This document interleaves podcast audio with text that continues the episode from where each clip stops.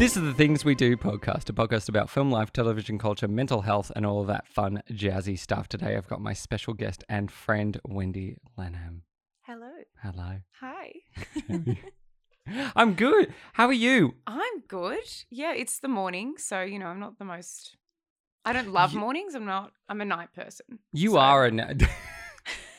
I. It's funny. You are never a morning person. I've.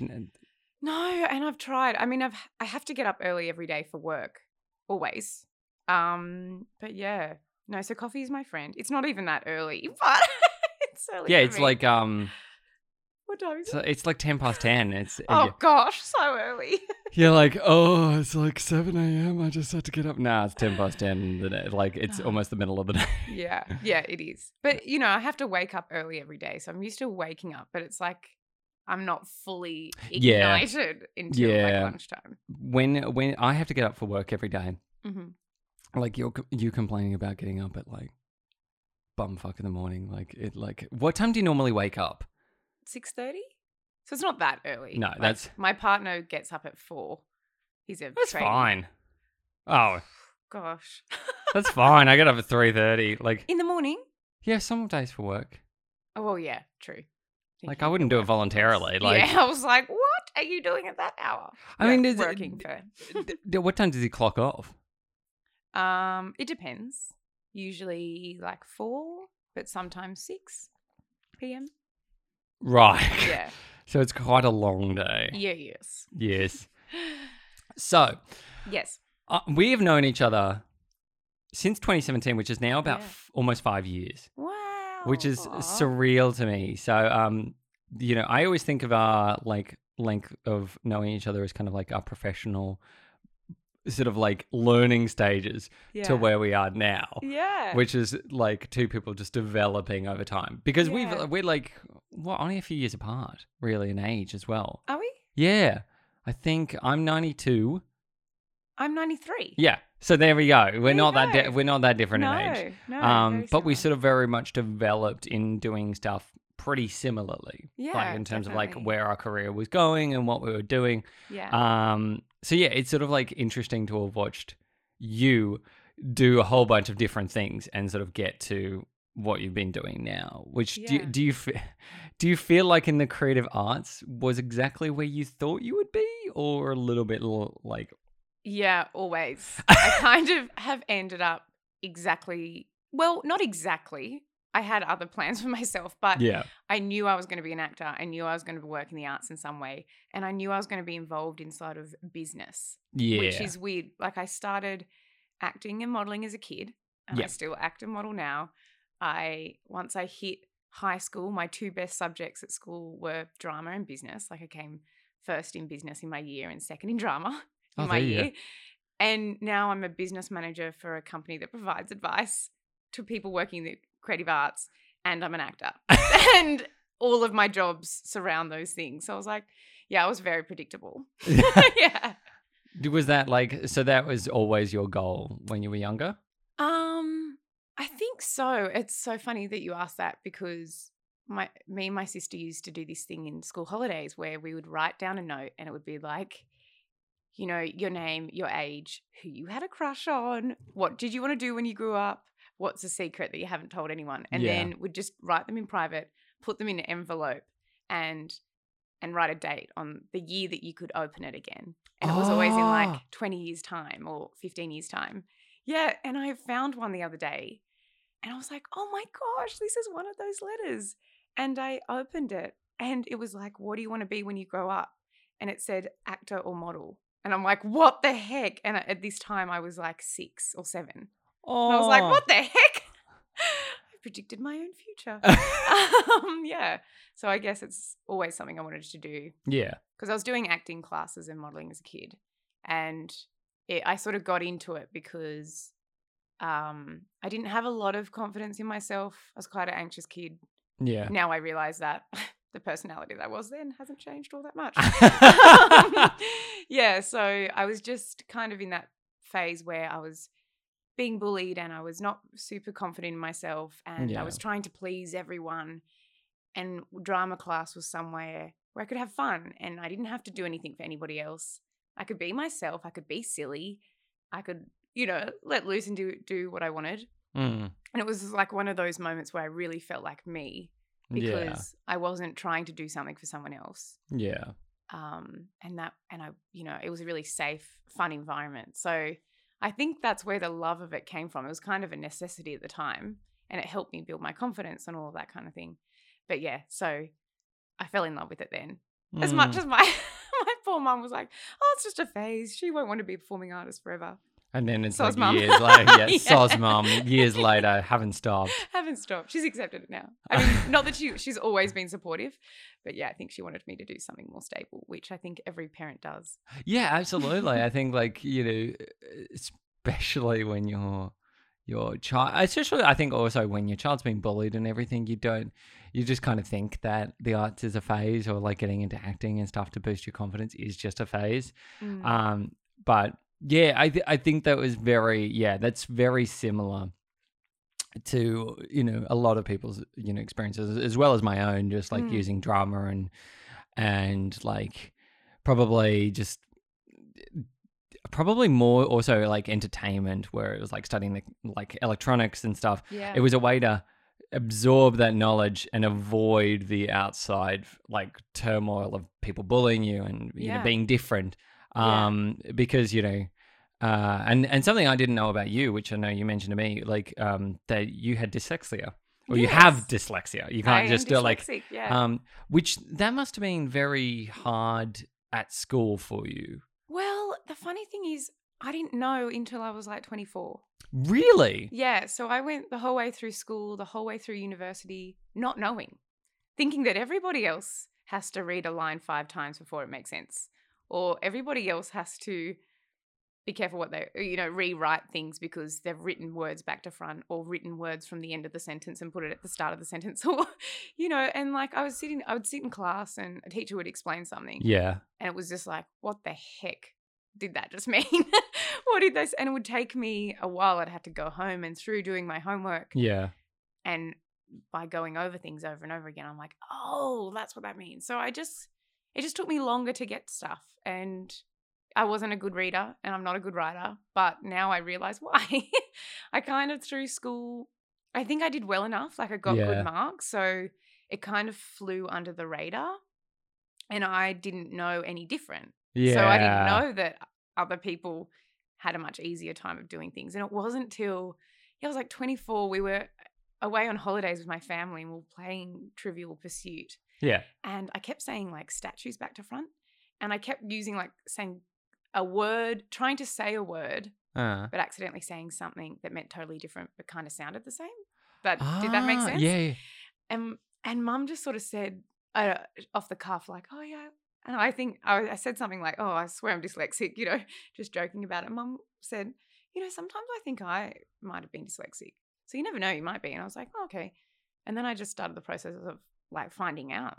Um, Yeah. I thought, oh, well, I may as well find out. And I found out, I was like, oh, yeah, I'm fully dyslexic, which is ironic for my, you know, as an actor and yeah particularly as a presenter, you know, being a presenter with dyslexia is, you know, that's challenging challenges. Yeah, yeah, it does. But But I mean, that's that's also incredible that you've gone through majority of your life not realizing yeah, that, yeah, and then and doing the tests, I was like, oh wait, people don't do that. Yeah, people can do this. What? Yeah. Anyway, it kind of just it was good for me. It was a reassurance of like, oh, I'm not stupid. yeah, I always thought I was dumb um, through school, and now it's like, oh, I'm actually really intelligent. I'm just dyslexic. So Yeah. it was just for me. It was like a a reassuring thing of like, oh, cool. yeah. I'm not It's stupid. and you're definitely not. you're definitely not stupid. Ah, Um, thanks. but I mean, like eh, th- that's interesting because you know, like with dyslexia, it's very similar to my condition, which Hmm. you know, because the way you know, like whenever I talk to, about people to about ADHD, Hmm. is your attention deviates. So it's sort of there's a big misnomer about my condition, which was p- kids with attention deficit hyperactivity disorder would be troublesome kids. Mm. It's not the case at all. no. Most of the time, our attention. So I did a bunch more research into it quite recently, but I found out, and this explained a whole ticking, like ticked a lot of boxes for my Mm. childhood. Yeah, you're Uh, like, wow. Yeah, and one of them was like you have unstable relationships sometimes, especially during puberty. Your Ah. because your emotional state is higher than most others, so therefore it's harder for you to rationalize things. So Mm. therefore people might get frightened or feel intimidated by how overly stimulated you might get. So say Ah. like you have an argument with someone, someone with ADHD or any sort of like um, you know, disability in, in the similar nature will counteract it with having a higher emotional state due to it. They'll Yeah, find an argument more impactful to them. Whereas someone might just think, yeah, it was just a small argument. They will take it as a, oh, that was really quite hard, uh, hurtful, and you know, um, quite mean. So Mhm. things like that were really tricky when I was a teenager, and especially um, early teens. Yeah.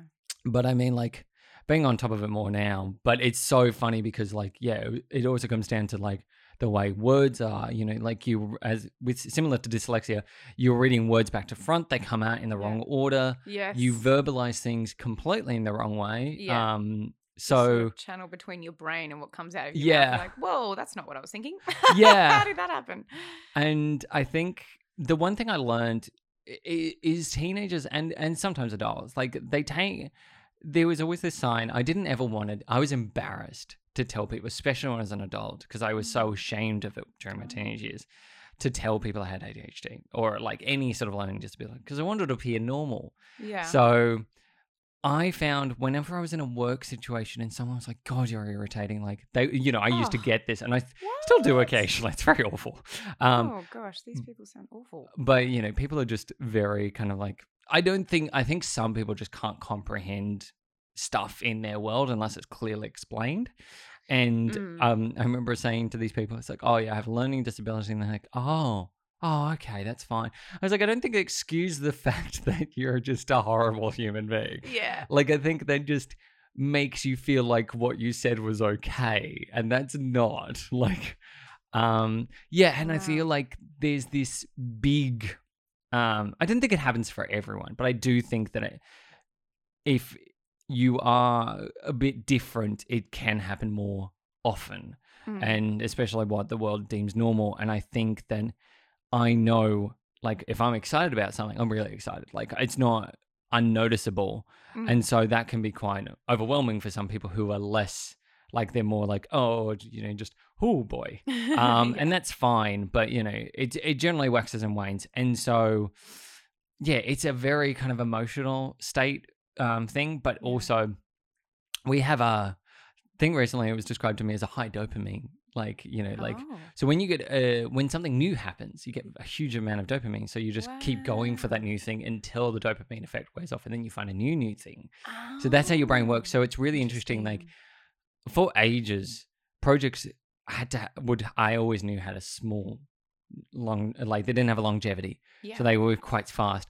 So now that I'm older and I'm able to keep a long, you know, like that dopamine effect at least even, Mm. it's able to keep projects long going. But before it was when I was younger, it was very hard to keep anything more of an interest over um, probably like a month or two.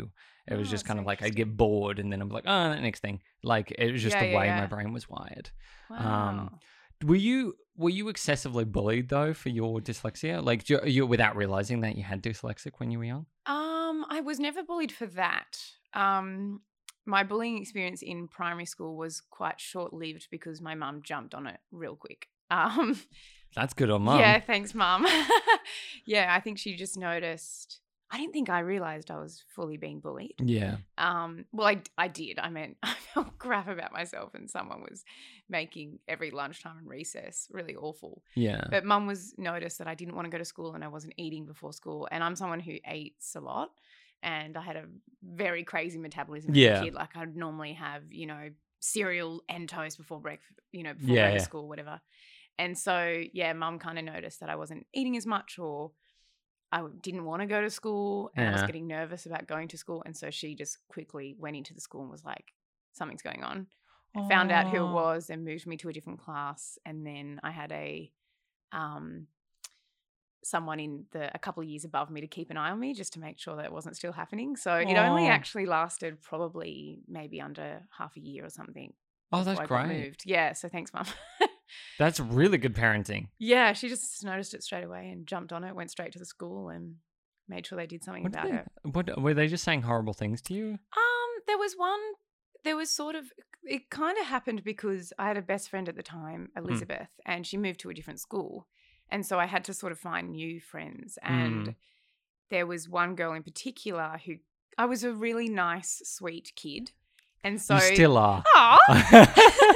Um, and just there was a person who was taking advantage of that. Like yeah. she would make me do everything for her. Um, she'd make me carry all her stuff. Like she'd Oh my God, walking around yeah. like this yard, and I'm having to carry all the stuff. And one day she like squished her fruit into my hair because she didn't like that I had blonde hair. So she was like, "Yeah, let's make it a different color."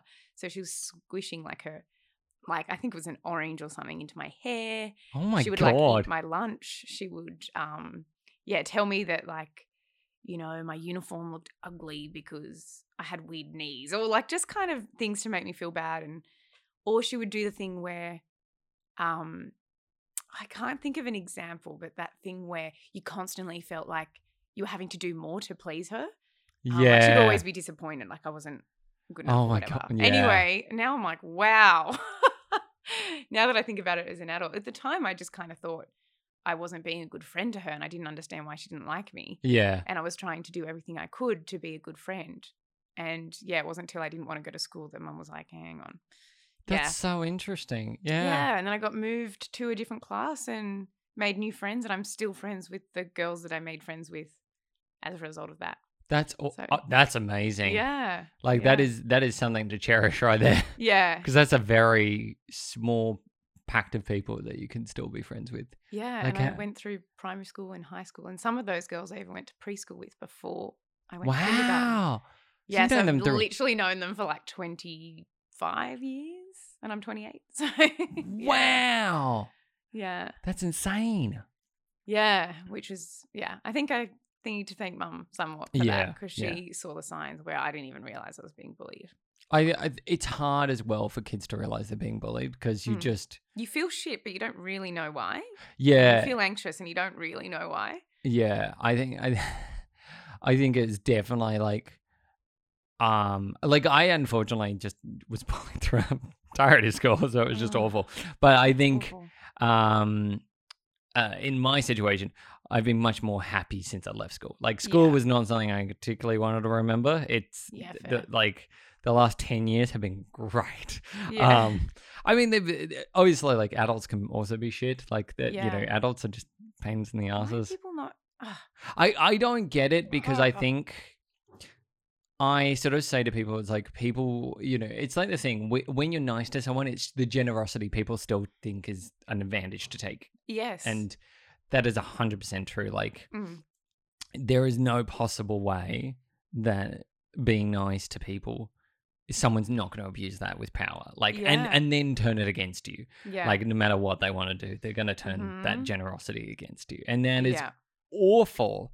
Um, but you know, it's the as I say, um, it's a kind of like also just a he said, she said kind of world as well, unfortunately. Yeah. And you've always got to be careful. I've learned this very recently. Always got to be careful about who you tell what to and how you um and how you approach people because people just turn a uh, a scenario or something against you and suddenly it's just like you can have a conversation with someone that means nothing and Yeah. then someone like someone will just go nah that meant a lot and it's like did it though and everyone will just pounce on it like this is why i hate social media because Oh. Yeah. everything's you know taken out of context and no one really knows you know what actually happened and i think everyone Yeah. bases it entirely on just who said it first yeah. which is so dumb like that's i think um why i particularly with like the the johnny depp and amber heard like fiasco Mm. i stayed far away about my opinions Yeah. on that Yeah. because i was like realistically i don't think both of them had a very healthy relationship Yeah, that was it Maybe they weren't good for each other. Yeah, I mean, who knows? Yeah. Who knows what happened in that situation? Um, but you know, the So, whole yeah. world wanted an opinion. The whole Yeah. world. Can you imagine everyone having an opinion about your personal life? Like, I'd hate it. wow. Yeah, I'd Yeah, that would be absolutely really hate it. Um, fuck being as actually in the public limelight. like I love the idea of being a personality in the limelight, but Yeah. not actually everyone Yeah, investing your life dissected by Yeah. people who know nothing about you. Yeah, and then assume the assumption of Yeah. knowledge, and it's just like you know nothing. I suppose in those moments you just have to focus on the people who know you and just Yeah. keep the good people in your life and just try to not to worry about what the public thinks. yeah, I, I, I imagine. I don't know. yeah. Look at us, high profile celebrity. yeah, we know exactly what it'd be like. yeah, just that's just gas. Um, anyway, this is my famous radio podcast. um, but no, like so, yeah, it's it's kind of interesting, especially because you know I think you are such a confident person now, um, especially on the outside.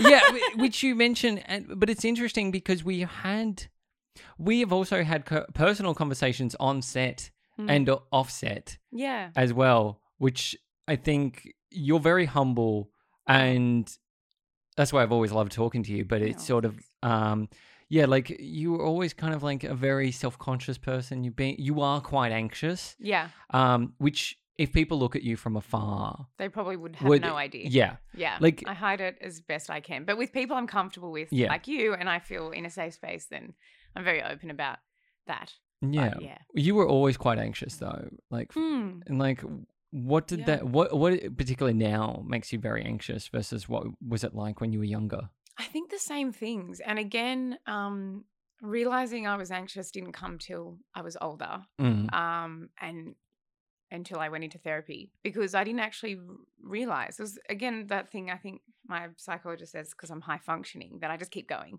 Yeah, you just keep going, keep going. And it was because my my body kept sort of shutting down every time I had was too busy and had too much on.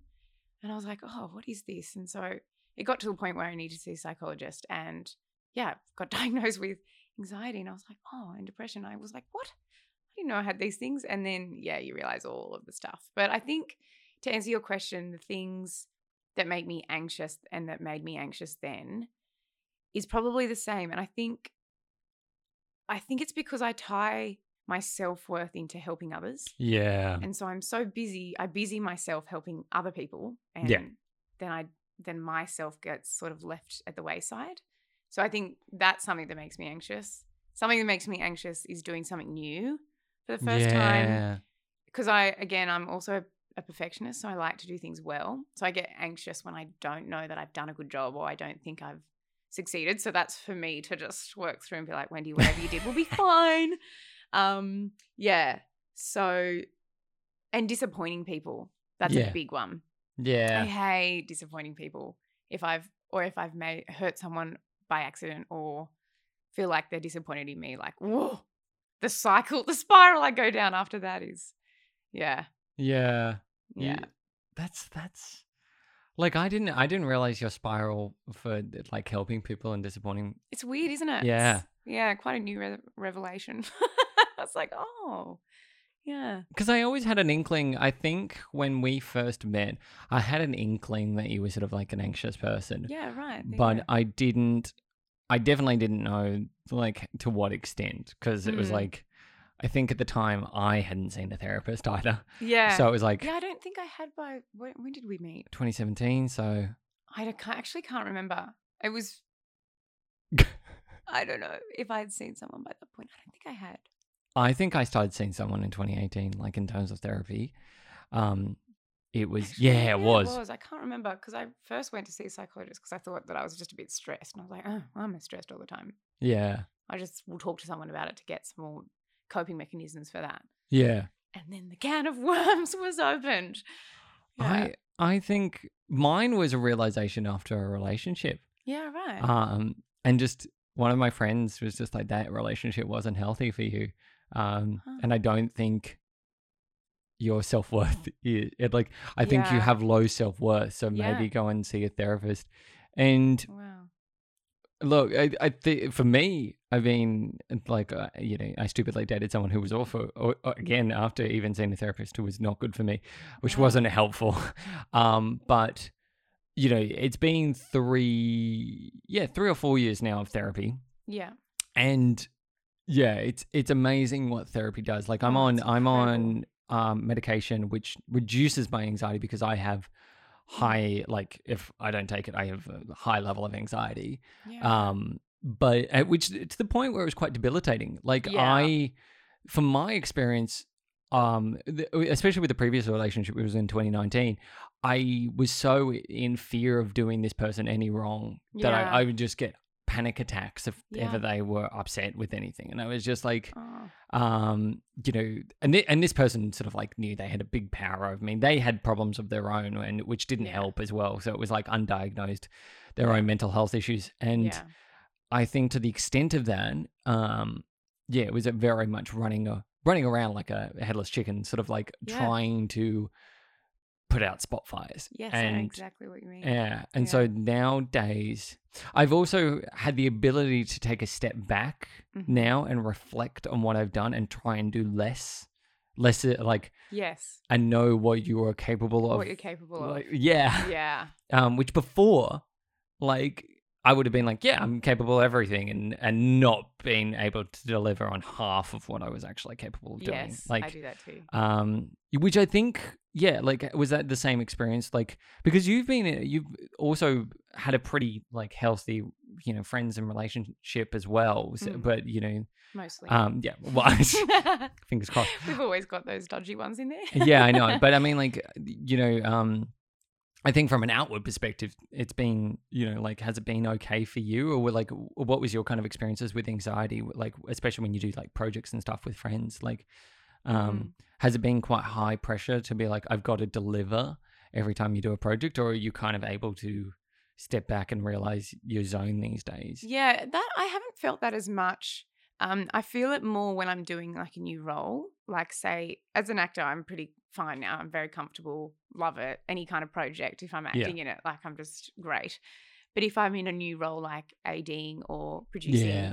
Then and if it's for someone else, then the anxiety can come in because I want to do a good job. And if I hadn't done that before, then it's quite anxiety inducing. But yeah, I kind of have learned how to cope a bit better with that Mm. um, different techniques that I need to use to recheck because it's also that mean voice in your head that's telling you you're not good enough. Yes. It's trying to recognize when it's happening because it can happen in the most creative of ways that you don't even realize it's happening. Mm. just to recognize, no, that's that's the evil voice in my head telling me I'm shit, but I'm not shit. I'm actually good. So trying to recognize when that's happening and just acknowledge it yeah. and then you're like, oh, okay, and then maybe like meditate or do some yoga or whatever, and chill out, and then that helps. Yeah. Yeah. What about you? How do you find Oh, your I d- anxiety now? I it, it generally I have the ability to sometimes procrastinate. It depends. Like I always say, like my anxiety comes in waxes and wanes.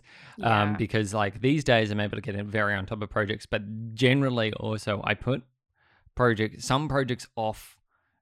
You know, depending how prioritized I need to put them, Mm. um, or just generally like. But I do feel like I get this high anxiety to pe- please people and make sure Yeah. I'm doing a good job. Um, like for a project we're working on, um, we've worked on together. Mm. For that, I'm about to start making editing it together. Yeah, together, yeah. and I think one of my biggest stresses is not so much presenting a, a, a final product because I know you know, in terms of these people is like their first attempt of making something this big Yeah. and in um in terms of film but I do want to deliver on the fact of just they're happy with it. And that is a very Mm. like because I know there's elements of it that I look at it and go with more experience this could be you know better or, or this you know because you always do that when you watch Yeah, anyone's films like it's just a natural part of it Yeah. but I don't want to deliver something that they look at and go they're unhappy with because they have to be like at the end of the day it's their project and they've Yeah. got to be happy with the product so that is puts a big pressure on me and I think it's because I'm working with someone like Lucy who Mm-hmm. is so driven and she is like love it a bit and she is so driven but it Mm. also can be quite intimidating how driven she is like you are also one of those driven people. I hope know, You know. I Like, know, the look thing is- you and Lucy and go, they're two very driven people. it's it's funny because I see you in that light too. thank you it's I'm the sure she funny sees you in that light as she well. does and I love it a bit. And I think it's it's funny because our clashes, we've only had a couple of clashes where we both Right. see because we're both driven people and we're like we prioritize things that we do. Like we're very kind of like we need to do this, and Yeah. um, I love that about it. But you know, she is. I mean, for me, it was also just like the thing I'm excited for is to watch her be really excited by it because I want her to like at the end of the day, I I did it. I when she initially asked me to be involved, Mm.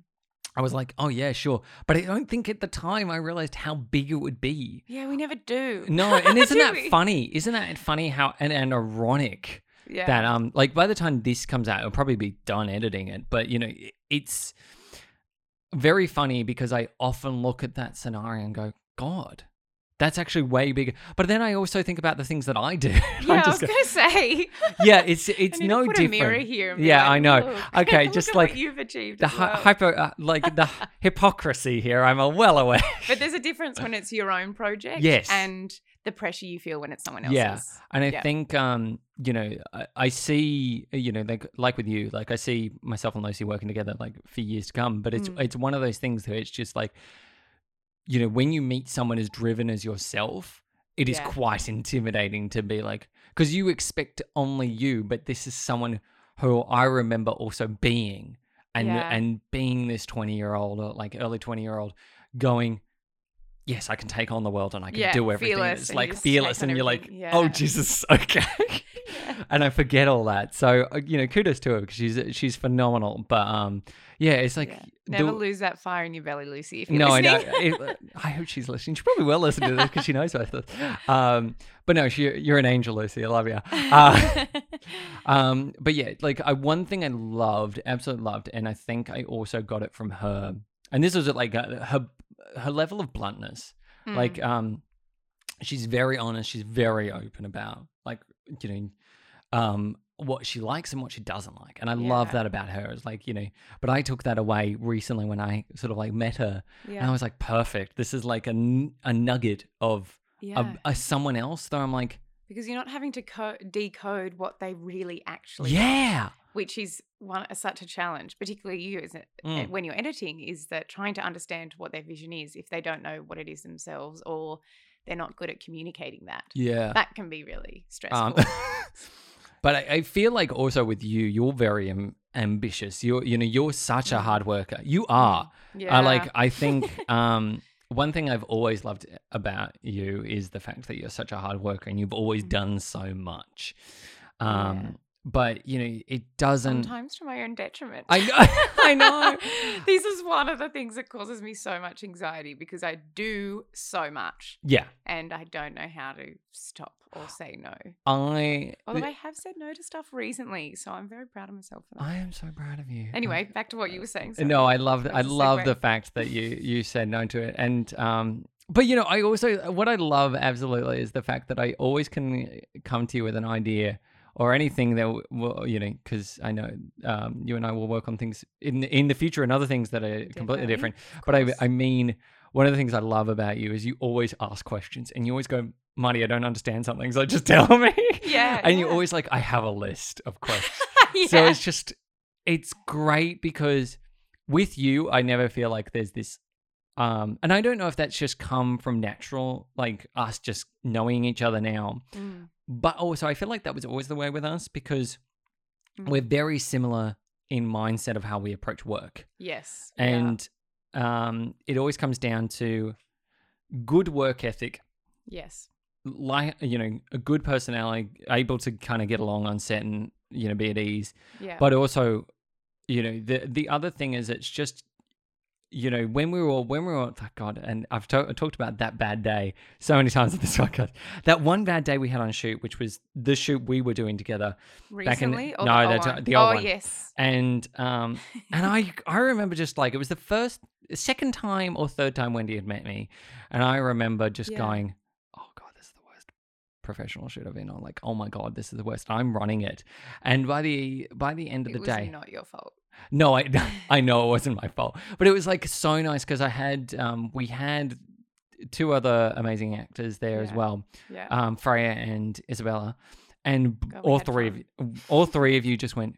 This day was not your problem, like problem, and I was like, I feel so bad, and it was just look, it was lack of communication. It was oh, sort of don't feel look. We were No, all inexperienced and Yeah.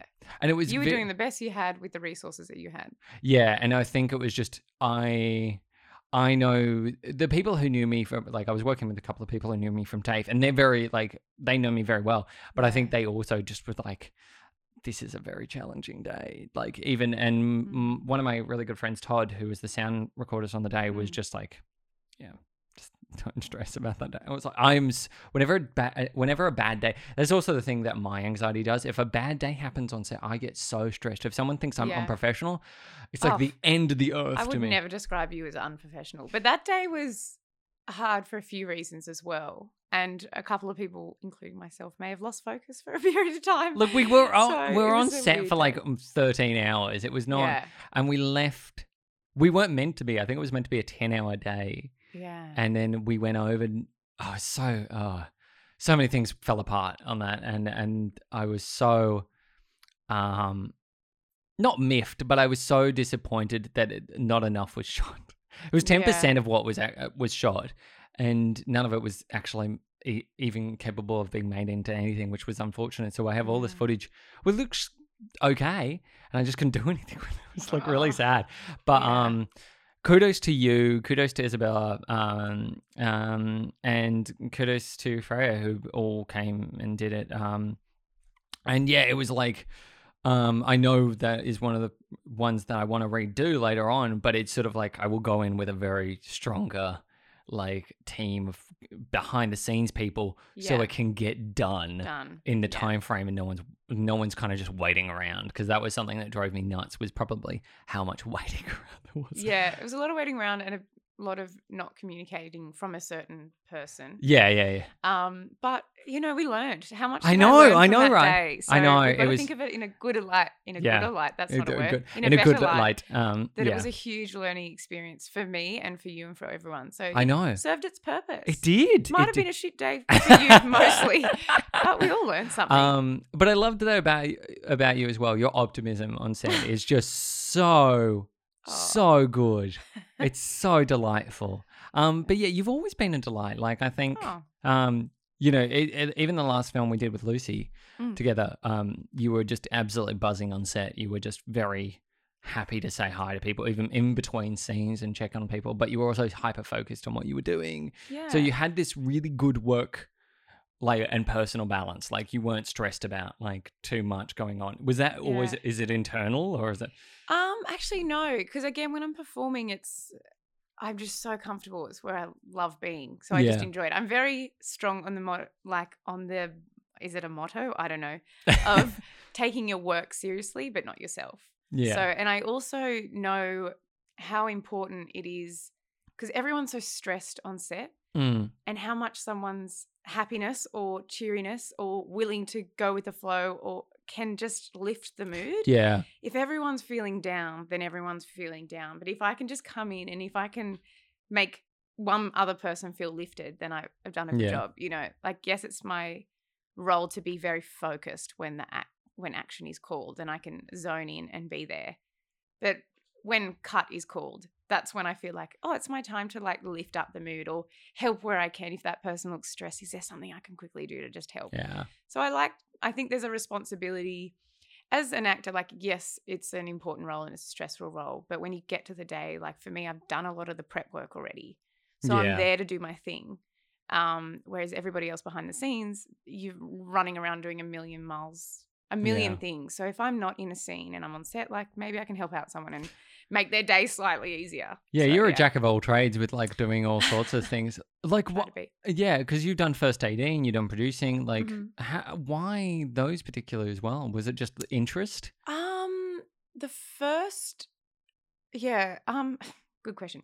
Uh, producing, I've stepped into that more to have control over creating my own projects and Yeah. creating acting opportunities for myself. That's Mm. where it started, and that has led me into working for a film production company now, Mm. um, which I'm loving because I'm actually learning how projects get off the ground and how hard it is. Um, and then the AD just came because someone needed an AD, and I was like, oh, I'm a kind of organized person. Sure, I'll do it. Um, and I loved it. Like I love doing being an assistant director, first AD. Um, But I guess I didn't know what I didn't know. I thought I was like, yeah, I kind of know what this job is. And then I got there and I was like, wow, there's so much I didn't know. Yeah. So that week where I was assistant director on a film, and on a short film, I think I learned so much in those four days. yeah. And yeah, which, and I also like to understand other people's roles because that's something that I would say on that day. The, the bad day, we'll name it. Maybe Yeah. I don't like being called. I don't bad like that. our, that- lear- our day of learning. learning, yeah. Our day of learning. The one thing I realized on the day of learning is I didn't know enough about everybody else's roles yeah. and how much pressure there is on other people. And I didn't know how important it was for me to be switched on when you needed me to be switched on. And that's something that I've now learnt by doing ADing, by producing, by helping the sound guy, by helping yeah. the runner. Now I'm like, oh, like this is what I need to be doing as an actor. This is what's important. And that's something I didn't know on that day. And what I do know now is when they call action, you have to be focused and you have to nail it first go because there's a million other things happening. It's a hundred percent scenes. true. Yeah. So I think that's another, the more other roles that I do, it just makes me appreciate what my role as a, of an actor is and how Yeah. important it is to be, yeah, switched on, focus, and ready to perform when you need to be performed. You know, you don't have a take or two to just warm up into it, which I kind of used to think. that yeah. that was okay. Yeah. But now, having seen everything behind the scenes, I'm like, no, if you get that in two takes, great. You've got two takes to get it. We move on. So now it's, yeah, I have a very, that's one thing that I would say if we look at how both you and I have grown over the years that we've Mm. known each other. For me, I think that's my biggest takeaway is that I understand how important it is to be Yeah. And also you and it, and also like um I know there's something that people kind of forget about, you know, post work and stuff. It's laborious. It's very tiresome. Yes, and it's- it's, so much pressure, and it's yeah. And another thing is, particularly in professional projects, is Yeah. people don't always save enough money for it in Yeah. budget at the end. So you guys are one of the most the editors are, in my opinion, like so incredibly important, Mm, and sometimes the most overlooked or the undervalued, which is a big problem because yeah. you Um, guys make or break a film. and it's and it's also just it's laborious as a job like it's so tedious and think i think the thing that i've learned quite recently is actually how long it takes more so than it because i just did a Mm. short and it took me overall it wasn't very long. It was like five minutes in length. It's going to be released soon. I'm very proud of it um and it's for a charity but it took me to edit the physical vision probably a couple of weeks and then Yeah. to do the sound work on and off between the animation getting sent through and you know had a whole bunch of animation. Animation took about two to three months to do. Yeah, and then sound design and stuff took me a bit of a while with composing happening also so it was just all these elements that Gosh, People's- you're a jack of all trades too. well i didn't even do i didn't do the animation i Right, didn't do the say, music How did you do animation on top of everything else? You know no no it wasn't It's no i didn't sk- um, Nah, the animation was done by someone else, so Oh, it was right. um, pretty good. Um, but yeah, I think that's one of the things that when I tackle um, Lucy's thing, it's mm. going to take me a few months. It's going yeah, to they take like, time. yeah, they're going to take time.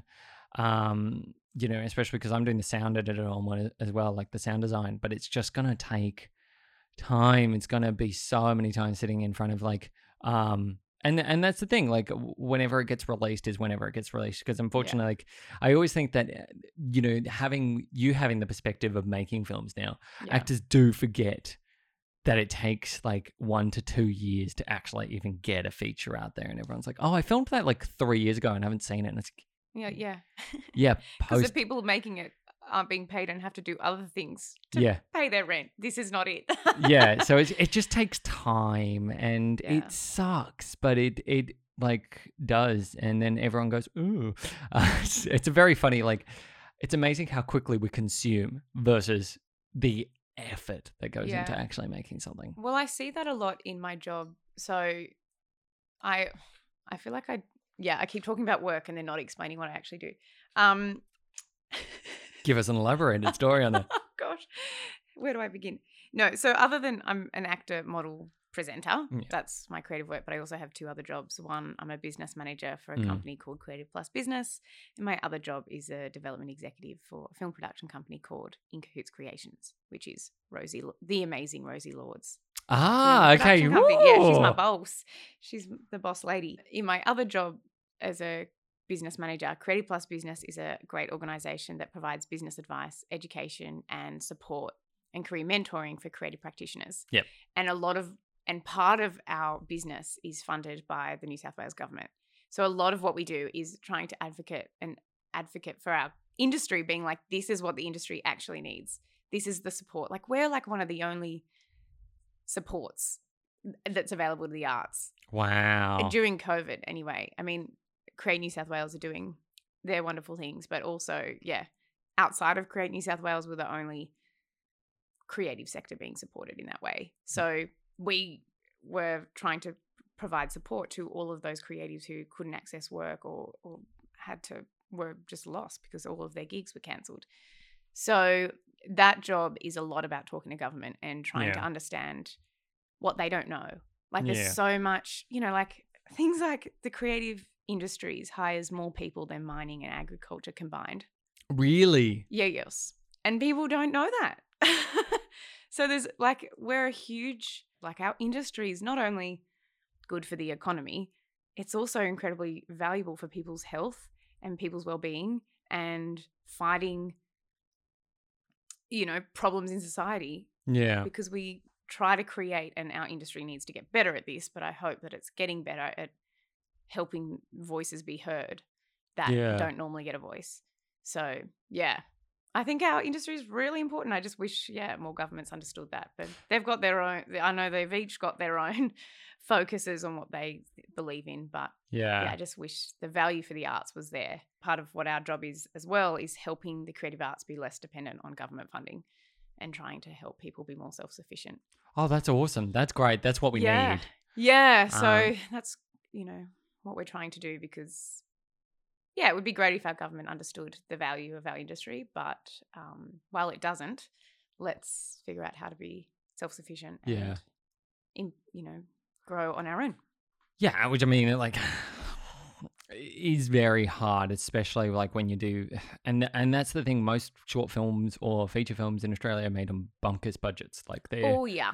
um, Yes. I think I learned that in the most interesting way, which is whenever I write a like I wrote um I basically helped make a story with one of my friends, um, Felicity Keep, and uh, I wrote it with my other friend Shannon Browning. We kind of like ex- like brought her idea to life. She wrote m- majority of the drafts, and then Shannon and I just tweaked the last couple of drafts. But it ended up looking at this film, which we were aiming to shoot on like something like fifteen thousand dollars.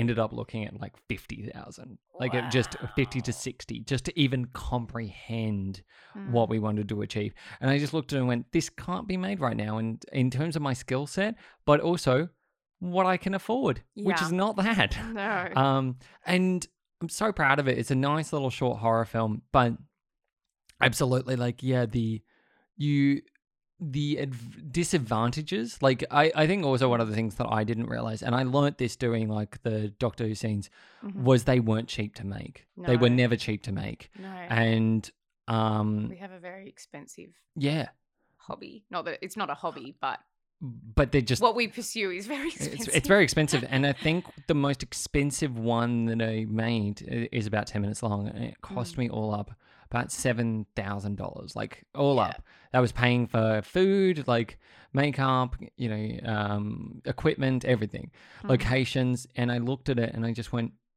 yeah i need to divide this money up to make smaller scenes and also just probably kind of cut corners where i can a bit better which is I've heard of films that are made on less than that and have looked 10 times better, which is not to say it looked bad, but it was just like, I think you just got to know where your money gets spent, especially if you have a low budget film. You've got to really understand that where you cut corners have to be smart. Like, they Yeah. have to be smart and you have to know people and you have to really understand, like, the amount of times I've I've either written stuff or co-created stuff and it never gets off the ground. It's just insane. Like it Yeah, it happens, happens so often. all the time. It even happens like the amount of times I've been casted for like, you know, TV commercials that never make it. And Yeah. like, wow, they've already put so much money into that. But we have this great concept at um, Creative Plus Business called the unicorns and the workhorses. Yeah. So they're they're describing the different kinds of creative jobs that we do.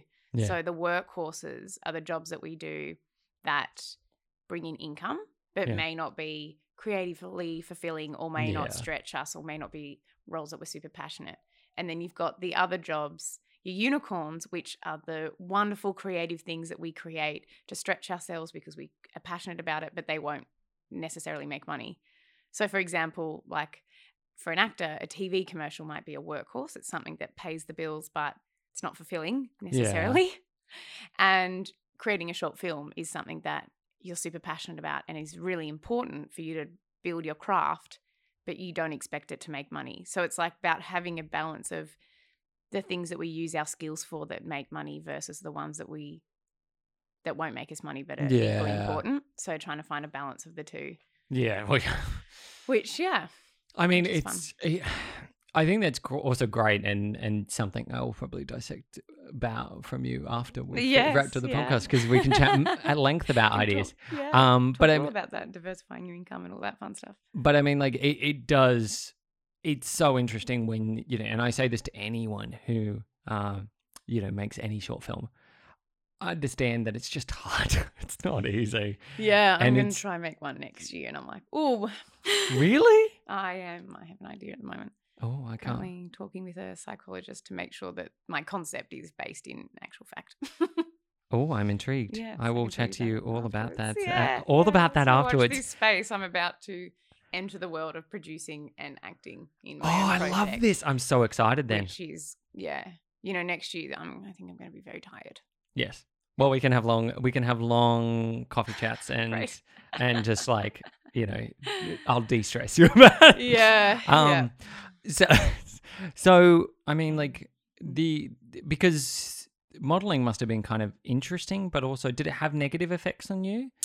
Um, yes, in that I had some negative situations. Like, Oh, yeah. the modeling industry is an interesting one. It's there's some of it that other people can see from the outside that's in fact true and Yeah. happens, but there's a lot of it that you don't see. Um, like there's a lot of wonderful things in it as well. Like, so I traveled around um, the world. I mostly traveled around Asia just because I was tall, blonde hair, blue eyed, Yeah. No. and in China, South Korea, Singapore, that's very popular uh, at the time, yeah. which again was great. But also, I was like, oh, why people like I? Yeah, I just felt as a Caucasian person, they were like, oh wow, you know, you've got blue eyes and real blonde hair, and I was like, but what you know, don't value what the Western society value your culture more. Like Yeah. maybe it's just because the industry I was in, but I was just kind of disappointed with how much praise there was for the Western culture at that time. And I was just like, yeah, but your culture is so rich and so beautiful. yeah. Like, yeah, anyway, sidetrack. um, I love it. yeah, no, like positive and negative experiences being part of the industry. Um, and some of it is, some of the negative ones is the reason why I take, took a step back. Yeah. Um, but yeah, no, I had great experiences in that. A lot of the people I worked with were incredible. Like when I was living in China, one of my um, housemates was studying medicine. Wow. Okay. You know, and I was studying business at the time. Uh, I did business degree while I was traveling, Mm. and yeah, just like the people were so dynamic, Mm. and I loved being on a runway, or I loved being on a photo shoot because you've got the designer there and the creative team and the artistic director and they've got this amazing vision for what they want you to create. And again like acting you just got to be a vessel to help someone tell their story. And i loved that creative side of it. I loved the photographer and and i loved the makeup artist and the hair artist and and how the clothes can totally change a persona. And just mm. that sort of creative side of it was what i loved so much. There were other negativities about it in that I think the weight thing is Mm. a very common topic. For me, I was lucky in that I was very um, confident in my own size and I wasn't really willing to do anything to change my size. You know, if I ever got told to lose weight, I'd say no, because then I would verge unhealthy. You know, I, Yeah. I knew what was healthy and I stuck to it, which did get me into trouble sometimes. Um, and I didn't get jobs because I wouldn't lose weight and that kind of thing. Mm. But yeah, in- in, Australia, there's okay, well, from my personal experience in Australia, I felt less pressure Yeah. to be a certain size, whereas in other countries, I felt that a lot more. In Australia, it's more about sticking to measurements because clothes might be made to fit you. So if you turn up to the job and you've changed size, well, the clothes been custom made for you. Yeah. So that was kind of the issue about having to stick to the same weight. It was more for measurements and the making of clothes. But yeah, you'd go to other countries and it would be like, great, every Monday we're going to weigh you. And I'm like, um, and like in one country in particular, which I won't name, I got asked to, I was too muscular. So I got told, like, can I stop working out? can I like lose muscle? And I was like, no, I'm not going to do that. So like every photo shoot I had, they would like Photoshop out all my muscle and like Wow. elongate my legs. And I was like, what the heck? Um, but I had some really funny experiences. Like when I was living in China, I can't believe I'm about to tell this story. Anyway, it's embarrassing, but it's funny. So I'll tell it. So I've got quite a curvaceous backside. Um, and I was doing a swimwear shoot. Yeah. Um, and in China, a lot of, you know, like here, there's bras with padding in them. You can actually get like underwear or bikini bottoms with padding in, in the butts. Ye- Anyway, so the designer said, Oh, can you go put this on? I just want to see how it looks. And I was like, Yeah, sure. And um, I come out, she's like, Oh, just take the padding out of the butt, like take the padding out of the back. And I'm like, um, there's no padding in there. And she's like, No, no, no. There's so the padding, just take it out. I'm like, No, no, no, that like that's my butt. and then she was like, What? Oh my goodness. And she runs out, gets all like the other dresses and the makeup artist and the hair artist, and they all come running into the like change room being like, look, that's her actual butt. And I was like, oh my God, this is so embarrassing. But yes, I have a, Yeah, a, but a you, caboose. you have a caboose. so there was like mo- situations like that was that was really funny and hilarious. But then I also had situations where uh like I got dropped off to a job and I didn't have a SIM card and I had no idea where I was. I oh, had no idea. No one knew where I was. I'd be left somewhere and I would have to, you know, find a way to get to the shoot. Like I had this driver who would just drop you off and be like, okay, bye. And you're like, where the heck am I? Yeah. Um, I, I won't go into too much detail, but I had some frightening, physically dangerous situations, Yeah. um, which was hard. And yeah, like there's obviously a lot of um, untreated illnesses in the industry as well. And Yeah. one thing that made me leave is that I realized that as a result of the kind of shoots that I would do, that could have a negative impact on someone Yeah. um, and it had my photo shoots and the way they were photoshopped had a negative impact on someone that I who's very very close to me, and it caused them.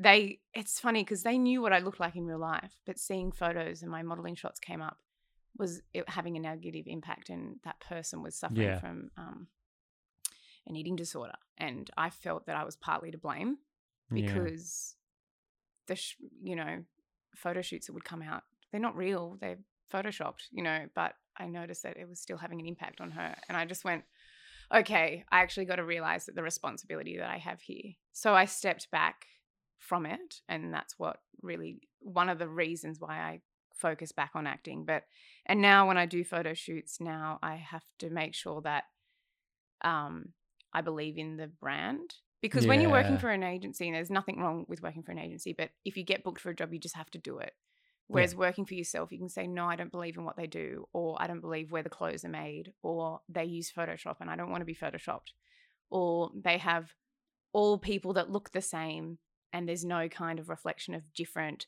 bodies or different Yeah. backgrounds or different abilities or different races and so yeah now i only try to do campaigns that i believe in and that i think they actually care about the impact of the Mm. campaign so yeah that was a brutal realization for me of like i'm part of the problem that this industry is causing and i need to step back and i need to actually do something about it Yeah. so yeah that was rough but yeah I mean, I, yeah, that's a, that's that's something that I also like. uh, I just don't like Photoshop for that very reason. yeah Like, I don't think you should augment anyone's No. appearance. no Um, and anyone who knows my photography, like, I never, other than color correcting, that's all I do. I Yeah. never change any of the images of the imperfections or Yeah. skin. makes because- us who who we are Yeah, it's sort of like people go.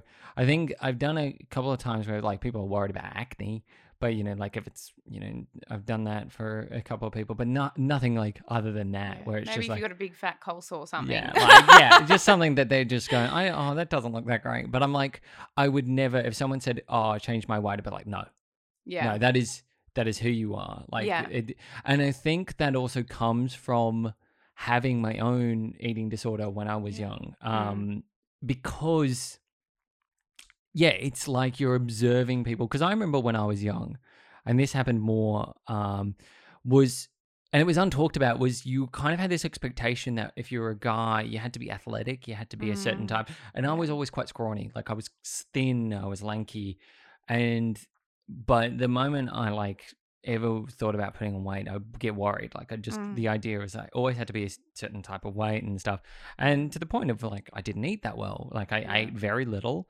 Um, would go days without like you know worrying about food, and then um, Mm, yeah, it was it was a really negative effect on me. yeah. Um, see, I have a very like lukewarm and very jaded output of like how the model industry deals with with like the look of people. Yeah. Um, It's a big problem with the fashion industry. yeah, it's And- yeah. yeah. It's it also it doesn't compliment people of different sizes when you go in because there's so many there's so many girls I know who go into shops and go that is not in my size and it's so hard to find something in my size. Yeah. Having so often like my partner every time we go somewhere her problem is that she is quite short for so she's not an average height Mm. and that means that we have to go to the kids section for certain things and it you know she's fine with it now but it used to drive her mental the Yeah. fact that adult clothing wouldn't be made for everyone Yeah, it's not made for many people. It's I really mean, not. I mean, uh, yeah, and I wonder how that's going to change. At the moment, you know, it's cheaper to make everything standard, Yeah. but it just doesn't work because so many clothes don't fit so many people. So yeah it'll be interesting to watch that change, and I and I hope that it does. Mm, yeah But yeah, I mean, I would, I wouldn't even fit into. You know, I had to model sample sizes, and I wouldn't be able to fit into it myself. Just couldn't fit it over my butt. your big caboose my big caboose uh, uh, yeah, so like you know, clothes didn't fit the model who was Yeah. supposed to be wearing it, then who the heck is it going to fit? And I had an argument about this with um with uh, an agent that I had at the time because we brought in the plus size section. So on our website, it was like the models and the plus size models, and I inherently had a big problem with that. I was like, that no, no, no, no, no. There should not be a. Uh, it should not be divided no it should all be in one. These this is the model, and models should be of all Yeah. shapes, sizes, colors, abilities, everything, because that's a reflection of the people you're selling it to. yeah And so I had a big problem. I was like, I don't want to be a part of this. If if there's going to be a different section from for half the models and the other half of models, and and they said it was. It, it was important because people in the industry who are looking to hire those people just want it filtered that way. And I was like, mm, well, you know, maybe you could find a filter of measurements or something. But having it in two different sections on the website's not okay for me. yeah i don't that's wrong. mm. Anyway, it's it changed after that, which was good. But but still it kind of makes me go but that was a long time ago. That I'm talking like ten years ago now. Yeah it's still a little bit it's still a little bit like that though It's like there's slow moving. it's a, it's a very um you know it often bothers me as well because you know I- remember this was an early conversation we had but you know I, as a strong feminist Mm. as well just representing like making sure that and i really hated i think when i was younger i was like i thought i was trying you know like i knew i wasn't ticking boxes but i felt like society would view it as ticking boxes like giving people equal opportunities and everything but i was Mm. always about like gender diversity and and um you know equal rights for everyone um and it was just very interesting going into like having you know like film scenes where it was led by women or people who identified um, in different ways and Yeah. just having that ability to put people in front of camera who are different or people behind camera who are different was Mm. great but it was often filled with a lot of that still prejudice Yeah. from Like before we're doing this because that's what society kind of Yeah. wants us to do, which I hope that that is changing. Because I was talking about this the other day with a friend because I had to pull out of a project recently because I didn't agree with the values oh okay what was happening. And it just made me think of like the shift that's happening. And it's again a very long overdue shift. And I hope it continues of that that idea that if someone has money or they find something that they want to like say in the context of theater for example it used to be that if someone just found a cool story they thought oh yeah cool i'll tell it Yeah. whereas now there's a change of like yeah but are you the right person to tell that Yeah. can you tell that story authentically Yeah. and safely and ethically yeah. whereas that shift and i can see that happening in other industries as well very slowly but i think there's the a difference of like yeah when you're going to tell a story or when you're going to put out a campaign are you send think of the responsibility of that and who's Hmm. going to be watching it making sure you're not going to harm people in doing that yeah. and also making sure that you're the right person to be doing that like are you the right person to be telling that story are you the right person to be putting out that campaign because maybe you're not maybe Yeah. it's not your story to be told and if it's not step aside and let someone else tell it hundred percent. And I Mm. think a lot of films nowadays are being told right. Like Yeah. they're being told by the right people. yeah And it has taken a while because obviously they've been told by the wrong people before. Mm, And they've cast wrong, they've cast controversially. yeah Um, I think it was uh Scarlett Johansson stepped down from yeah one of the roles where she was going to play someone who was trans and then she was like actually there's, a, no all these amazing actors who are trans who don't get the opportunity yeah, step aside and, and let someone in yeah i have a I- big problem with that who when there's a, a role of someone living with a disability and they get someone who's not yeah living Um, with that disability to play that role that's another problem where i have Yeah. a huge issue with We watched um uh, my partner and I watched Midnight Mass recently and we were and one of the actors ha- is in a wheelchair and then He's a I was wheelchair like, user. like isn't a wheelchair user they oh, are the not actor is There's not. is there's not and we had an issue with that and I was like I understand it's part of the plot but also Do they have to walk at some point? they do okay. yeah I, was kinda- like I kind of right. forgive it for only that but Mm. otherwise I'm just like make it something else like make it Yeah. uh, you know like I had an issue. What was I watching the other day? Oh, it's that World War. Is it War of the Worlds? This Yes. TV series, and I saw the actor who was living, who had a vision impairment, who was blind, and I was like, but the actor doesn't. And then I realized that the that had to come on and off, and I was Yeah. like, oh, okay. It'd be interesting to chat to people about whether that's okay if the person has to be able to anyway but again that has an issue in itself because Yeah. of what that message sends anyway I think I think what I think what also you know I think a film that did it really well recently that I watched was uh, Marvel's Eternals, and Mm. they have an actor in it who in real life she is deaf. She is Mm. deaf, so her entire thing is she can only speak through sign language. Mhm. And we were watching this film. Um, I remember going, "Cool." There's no mention of anyone being bothered or it being really a problem that Yeah, she's deaf. like it's just a thing.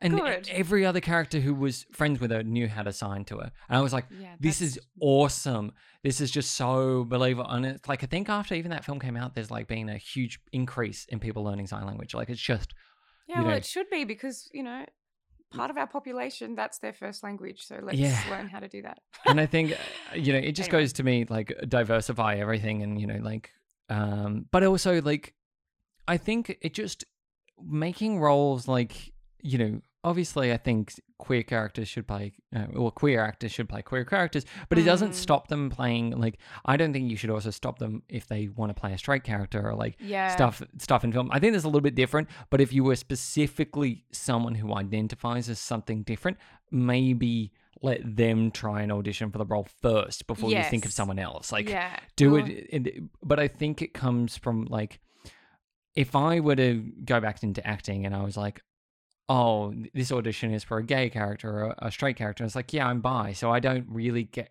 I- don't factor that in as a bother. But I guess for some people who are gay, they wouldn't want to play a straight character. They'd only want to play gay characters. Like, I totally also understand that, but I think it really, it depends on the person also who's going for it's. That's Yeah. another issue that I'm finding like, it, it, there's no clear answer there. Like, it's a very Yeah. tiptoe around. Yeah, and I think that's I was we were talking about this the other day in an acting class. Um, like on this topic of what you know, actors we're meant we are chameleons. We Mm. should be able to play a range of different things. But again, I think it's that thing of ensuring that there's been an opportunity for the people with that lived experience to Yeah. audition for it because they're going to bring an authentic- authenticity to that role. Yeah. And each of us have our own lived experience in certain areas. But yeah, it's an interesting topic, and I don't think, like you said, there's any right or wrong answer. But I just think it's about being conscious of who you've got in the room auditioning for that role and Yeah. making sure that the the voices or p- certain representations are there. Um, yeah, I mean, I don't know. As a white Caucasian person, I don't know that I'm the person to be able to have this opinion because I think those who are, have been disadvantaged in the past are the ones Yeah. who should make the rules on that. And Yeah. I should just shut up and be like, okay, that's what you want. Cool. I'll do I- that. But I mean, like, you're entitled to your opinion as well. Like, I think Yeah. the one thing that, even though we're both um, white Caucasian, we shouldn't allow ourselves not to have an opinion. Be- even though that you didn't like the world says shut up to the shut up to the Western world, I think it is important that we express support and stuff because oh, that, yeah. I think, like, yeah, for me, I feel like our voice has been heard and it's now time for other people to. yeah, absolutely. speak. I I, I Yeah. 100% agree with that. Yeah. I don't think we should be silenced, but I think we should also allow other voices to be heard. Yeah. It's like- our privilege to open the door and allow. What characters would you play that, or what characters wouldn't you play throughout your career? Um, oh, that's a good question. Um, I don't know. I guess I wouldn't be involved in a project. It's more about the project, I think. If I didn't feel like Mm. the role, if it wasn't my place to play that role, Yeah. like I've had to say no to a, a project because they wanted me to be someone who was a wheelchair user, and I said, Oh, no. was it was that the controversial one recently? No, that was a whole other thing. Oh God. Okay. I Wow. meant to sound like I say no to a lot of projects. I don't. I just want to make sure that I believe in it because I did a, I did a role once Yeah. where I felt like I didn't give an authentic lens and I Yeah. felt wrong and uncomfortable the whole time through that production. So then I went, no, I'm going to be careful of what I say yes to now. So the the role where they asked me to be you- wheelchair user, I said no, but here are a bunch of my friends who are Yeah. wheelchair users who are great actors. Go audition that. Like, Yeah. let's make that one authentic. Um, so yeah, I actually never told the actors that I put them forward for that. I wonder if they got it. yeah, so I guess um I wouldn't play someone with a disability Yeah. because I am able-bodied and I think I should stick to able-bodied roles. I everything else I'd be open with. I guess in terms of playing a queer character, I would want to make sure maybe the story is being told by Well, someone who's yeah. queer or gay or part of the LGBTQI community. Um, or that someone like the writer or the director or someone with Yeah. that lens is import is in control of it, sort of thing. Um, yeah, I guess for me it's about the team and and maybe my role as an actor is to of course choose roles that I believe Yeah. in, but also ensuring like the role that if I'm playing a role that I don't have that lived experience, does someone on the team have that lived experience? And then I feel a bit more comfortable because I feel like the story is Yeah. being told authentically. Does that make sense? It does. so It do- yeah, pretty open. I'd play most things, but as long as the it's with the right Yeah. Yeah. It's it's the right team. I absolutely agree with that. And I wouldn't like to be honest, I wouldn't ever write a story that is um based upon someone who's trans because I'm I'm not trans. Like Mm, um I'm I identify as gender fluid, yeah, but that is not trans. Like that No. is that is different and very different. um I feel like yeah, if you, there are certain stories I would never write because, like, obviously, white Caucasian, I'm never going to write a story that is about anything other than white Caucasian people. Which is a huge problem because not everyone has that view. That, in my opinion, that's right. You know, Yeah. you should tell what you know. And I'm telling so from my people that experience. go, "Oh, this would be a good story," and write it, and you're like, "No, that's cultural appropriation." It's a hundred Shut percent. up, not your story to tell. um, yeah, hundred percent. And I love films that are you know set in different countries, made by people from in different countries because they're authentic. yeah, Um, and but I would never try and appropriate something. And if I No. were to write a story in those set in like set in another country, I would Yeah. go and you know stay there for an extended period of time and write about the yeah. you know my experiences or bring someone there, on who Yeah. lives there, like or has grown up there. You know. Yeah. Um. So I think that's another thing. Like you, as writers, it's an interesting topic. Sorry, I just totally jumped over. No. I love that. I love that. Jump away, you, jump so away. sorry. You're like a train of thought, and I'm like, yeah, I've got something to say. sorry. How dare you? No, it's go. oh dear. And now I can't remember what I was talking Um, about.